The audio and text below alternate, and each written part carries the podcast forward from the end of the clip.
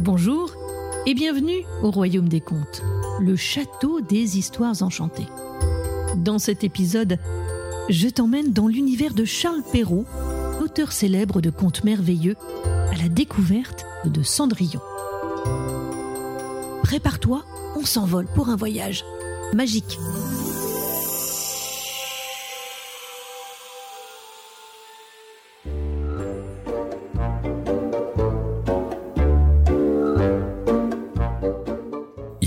Une fois un riche veuf qui épousa en seconde noces une femme, la plus hautaine et la plus fière qu'on n'eût jamais vue. Elle avait deux filles qui lui ressemblaient en toutes choses. Le mari, de son côté, avait une fille d'une douceur et d'une bonté sans exemple qu'elle tenait de sa mère. Les noces à peine célébrées, la belle-mère laissa éclater son véritable caractère. Mmh, c'est moi qui décide ici. Elle va m'obéir, cette gamine, comme son père. Elle ne put souffrir les bonnes qualités de cette jeune enfant qui rendait ses propres filles encore plus haïssables. Elle la chargea des plus viles corvées de la maison. C'était elle qui nettoyait la vaisselle et les escaliers. Elle qui frottait la chambre de madame et celle de mesdemoiselles ses filles. Elle couchait tout au haut de la maison, dans un grenier, sur une méchante paillasse, pendant que ses demi-sœurs étaient installées dans de belles chambres parquetées, où elles avaient des lits des plus à la mode et des miroirs où elles se voyaient depuis les pieds jusqu'à la tête. La pauvre jeune fille souffrait tout avec patience, sans oser s'en plaindre à son père, qui l'aurait grondé parce que sa femme le gouvernait entièrement. Lorsqu'elle avait fait son ouvrage, elle s'allait mettre au coin de la cheminée et s'asseoir dans les cendres. Ce qui faisait qu'on l'appelait communément dans le logis Cucendron. La cadette, qui était un peu moins mauvaise que son aînée, l'appelait Cendrillon. Cependant, Cendrillon, avec ses méchants habits, était cent fois plus belle que ses sœurs, quoique vêtue très magnifiquement.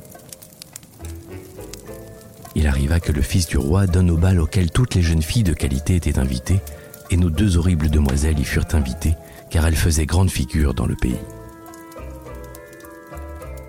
Les voilà bien aises et bien occupées à choisir les habits et les coiffures qui leur siraient le mieux. Nouvelle peine pour Cendrillon, car c'était elle qui repassait le linge de ses sœurs et qui caudronnait leurs manchettes. On ne parlait que de la manière dont on s'habillerait. Moi, je mettrai mon habit de velours rouge et ma garniture d'Angleterre. Moi, je n'aurai que ma jupe ordinaire, mais en récompense, je mettrai mon manteau à fleurs d'or et ma barrière de diamants, qui n'est pas des plus indifférentes. On envoya quérir la bonne coiffeuse pour dresser les cornettes à deux rangs et on fit acheter des mouches de la bonne faiseuse.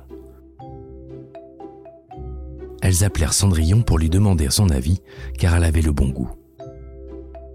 Cendrillon les conseilla le mieux du monde et s'offrit même à les coiffer, ce qu'elles voulurent bien. En les coiffant, elle lui disait Cendrillon, serais-tu bien aise d'aller au bal? Hélas, mesdemoiselles, vous vous moquez de moi. Ce n'est pas là ce qu'il me faut. Tu as raison. On rirait bien si on voyait un cul-cendron aller au bal. Une autre que Cendrillon les aurait coiffées de travers. Mais elle était bonne et elle les coiffa parfaitement bien. Elles furent près de deux jours sans manger, tant elles étaient transportées de joie. On rompit plus de douze lacets à force de les serrer pour leur rendre la taille plus menue. Et elles étaient toujours devant leur miroir. Enfin, l'heureux jour arriva. On partit, et Cendrillon les suivit des yeux le plus longtemps qu'elle put. Lorsqu'elle ne les vit plus, elle se mit à pleurer. Sa marraine, qui la vit tout en pleurs, lui demanda ce qu'elle avait. Je voudrais bien. Je voudrais bien. Elle pleurait si fort qu'elle ne put achever. Sa marraine, qui était fée, lui dit Tu voudrais bien aller au bal, n'est-ce pas? Hélas, oui. dit Cendrillon en soupirant. Eh bien, je t'y ferai aller. Elle la mena dans sa chambre et lui dit Va dans le jardin et apporte-moi une citrouille, la plus grosse que tu puisses trouver. Cendrillon alla aussitôt cueillir la plus belle et la plus grosse qu'elle put trouver et la porta à sa marraine, ne pouvant deviner comment cette citrouille la pourrait faire aller au bal. sa marraine la creusa et n'ayant laissé que l'écorce, la frappa de sa baguette. Et la citrouille fut aussitôt changée en un beau carrosse tout doré. Ensuite, elle alla regarder dans la souricière, où elle trouva six souris tout en vie. Elle dit à Cendrillon de lever un peu la trappe de la souricière, et à chaque souris qui sortait, elle lui donnait un coup de sa baguette. Et la souris était aussitôt changée en un beau cheval. Ce qui fit un bel attelage de six chevaux d'un beau gris de souris pommelées. Alors que sa marraine cherchait avec quoi faire un cocher, Cendrillon dit Je vais voir s'il n'y a point quelques rats dans la ratière. Nous en ferons un cocher. Tu as raison, va voir. dit sa marraine. Cendrillon lui apporta la ratière où il y avait trois gros rats. La fée en prit un d'entre les trois et l'ayant touché, il fut changé en un gros cocher qui avait une des plus belles moustaches qu'on ait jamais vues. Bonjour. Ensuite, elle lui dit Va dans le jardin, tu y trouveras six lézards derrière l'arrosoir. Apporte-les-moi. Elle ne les eut pas plutôt apportés que la marraine les changea en six laquais qui montèrent aussitôt derrière le carrosse avec leurs habits chamarrés et qui s'y tenaient attachés comme s'ils n'eussent fait autre chose toute leur vie. La fée dit alors à Cendrillon Eh bien, voilà de quoi aller au bal. N'es-tu pas bien aise? Oui, mais est-ce que j'irai comme cela, avec mes vilains habits? Sa marraine ne fit que la toucher avec sa baguette, et en même temps, ses habits furent changés en des habits de drap d'or et d'argent, tout chamarrés de pierreries. Elle lui donna ensuite une paire de pantoufles de verre, les plus jolies du monde. Quand Cendrillon fut ainsi paré, elle monta en carrosse. Mais sa marraine lui recommanda de ne pas passer minuit, l'avertissant que si elle demeurait au bal après minuit, son carrosse redeviendrait citrouille, ses chevaux des souris, ses laquais des lézards, et que ses vieux habits reprendraient leur première forme. Cendrillon promit à sa marraine qu'elle ne manquerait pas de sortir du bal avant minuit. Elle part, ne se sentant pas de joie.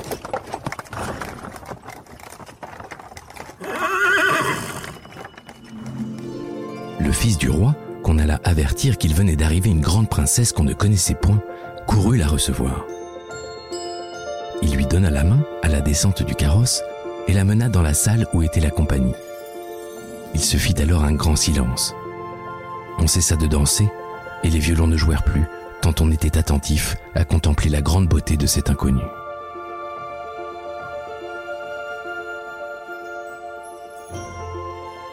N'entendait qu'un bruit confus.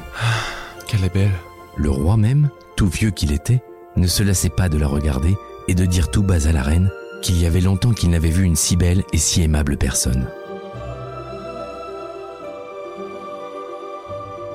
Toutes les dames observaient attentivement sa coiffure et ses habits pour en avoir de semblables dès le lendemain. Le fils du roi la mit à la place d'honneur et il ne dansa qu'avec elle. Cendrillon dansa avec tant de grâce qu'on l'admira encore davantage. On apporta une fort belle collation dont le jeune prince ne mangea point, tant il était occupé à la considérer.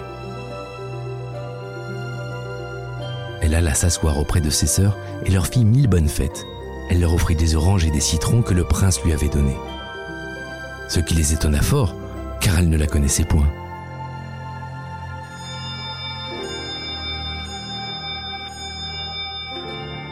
Cendrillon entendit sonner 11 heures trois quarts. Elle fit aussitôt une grande révérence à la compagnie et s'en alla le plus vite qu'elle put.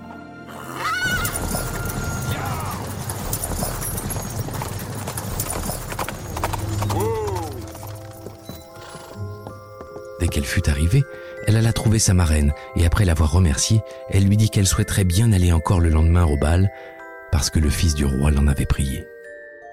Comme elle était occupée à raconter à sa marraine tout ce qui s'était passé au bal, les deux sœurs heurtèrent à la porte. Cendrillon, qui avait retrouvé son apparence habituelle, alla leur ouvrir.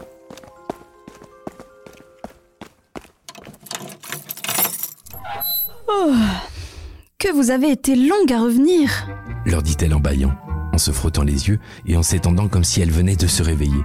Elle n'avait cependant pas eu envie de dormir depuis qu'elle s'était quittée. Si tu étais venue au bal, tu ne t'y serais pas ennuyée. Il y est venu la plus belle princesse qu'on ne puisse jamais voir. Elle nous a fait mille civilités, elle nous a donné des oranges et des citrons. Cendrillon ne se sentait pas de joie.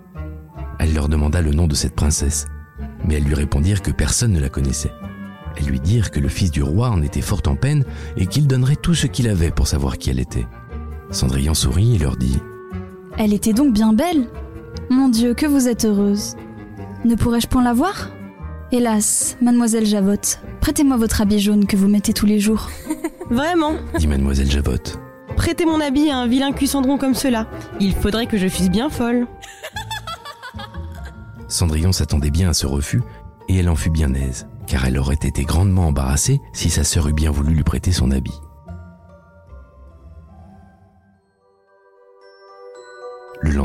Les deux sœurs furent au bal et Cendrillon aussi, mais encore plus pareil que la première fois. Le fils du roi fut toujours auprès d'elle et ne cessa de lui conter des douceurs. La jeune demoiselle ne s'ennuyait point et oublia ce que sa marraine lui avait recommandé. Cendrillon pensait qu'il n'était que 11 heures lorsque le premier coup de minuit sonna. Elle se leva et s'enfuit aussi légèrement qu'aurait fait une biche. Le prince la suivit, mais il ne put l'attraper. Laissa tomber une de ses pantoufles de verre que le prince ramassa bien soigneusement.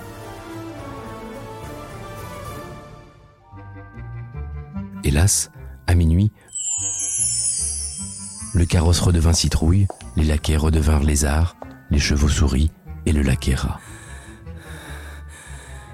Cendrillon arriva chez elle bien essoufflé, sans carrosse, sans laquais et avec ses méchants habits. Rien ne lui restait, rien qu'une de ses petites pantoufles, l'appareil de celle qu'elle avait laissée tomber. On demanda aux gardes de la porte du palais s'ils n'avaient point vu sortir une princesse. Ils dirent qu'ils n'avaient vu sortir personne, à part une jeune fille fort mal vêtue, qui avait plus l'air d'une paysanne que d'une demoiselle. Quand ces deux sœurs revinrent du bal, Cendrillon leur demanda si elles s'étaient encore bien diverties et si la belle dame y avait été. Elles lui dirent que oui, mais qu'elle s'était enfuie lorsque minuit avait sonné, et si promptement qu'elle avait laissé tomber une de ses petites pantoufles de verre, la plus jolie du monde. Elles ajoutèrent que le fils du roi l'avait ramassée et qu'il n'avait fait que la regarder pendant tout le reste du bal, et qu'assurément, il était fort amoureux de la belle personne à qui elle appartenait. Elles dirent vrai, car peu de jours après, le fils du roi fit publier à son de trompe qu'il épouserait celle dont le pied entrerait parfaitement dans la pantoufle. On commença à l'essayer aux princesses, ensuite aux duchesses et à toute la cour, mais inutilement. On la porta chez les deux sœurs, qui firent tout leur possible pour faire entrer leurs pieds dans la pantoufle, mais elles ne purent en venir à bout. Cendrillon, qui les regardait et qui reconnut sa pantoufle, dit en riant Puis-je voir si elle m'irait? Ses sœurs se mirent à rire et à se moquer d'elle. Le gentilhomme qui faisait l'essai de la pantoufle, ayant regardé attentivement Cendrillon et la trouvant fort belle, dit que cela était juste et qu'il avait ordre de l'essayer à toutes les filles. Il fit asseoir Cendrillon, et approchant la pantoufle de son petit pied, il vit qu'elle y entrait sans peine, et qu'elle lui allait parfaitement. L'étonnement des deux sœurs fut grand, mais plus grand encore quand Cendrillon tira de sa poche l'autre petite pantoufle qu'elle mit à son pied. Là-dessus arriva la marraine, qui, ayant donné un coup de sa baguette sur les habits de Cendrillon, les fit devenir encore plus magnifiques que tous les autres. Alors ces deux sœurs la reconnurent pour la belle personne qu'elles avaient vue au bal. Elles se jetèrent à ses pieds pour lui demander pardon de tous les mauvais traitements qu'elle lui avait infligés. Cendrillon les releva et leur dit, en les embrassant, qu'elle leur pardonnait de bon cœur et qu'elle les priait de l'aimer toujours.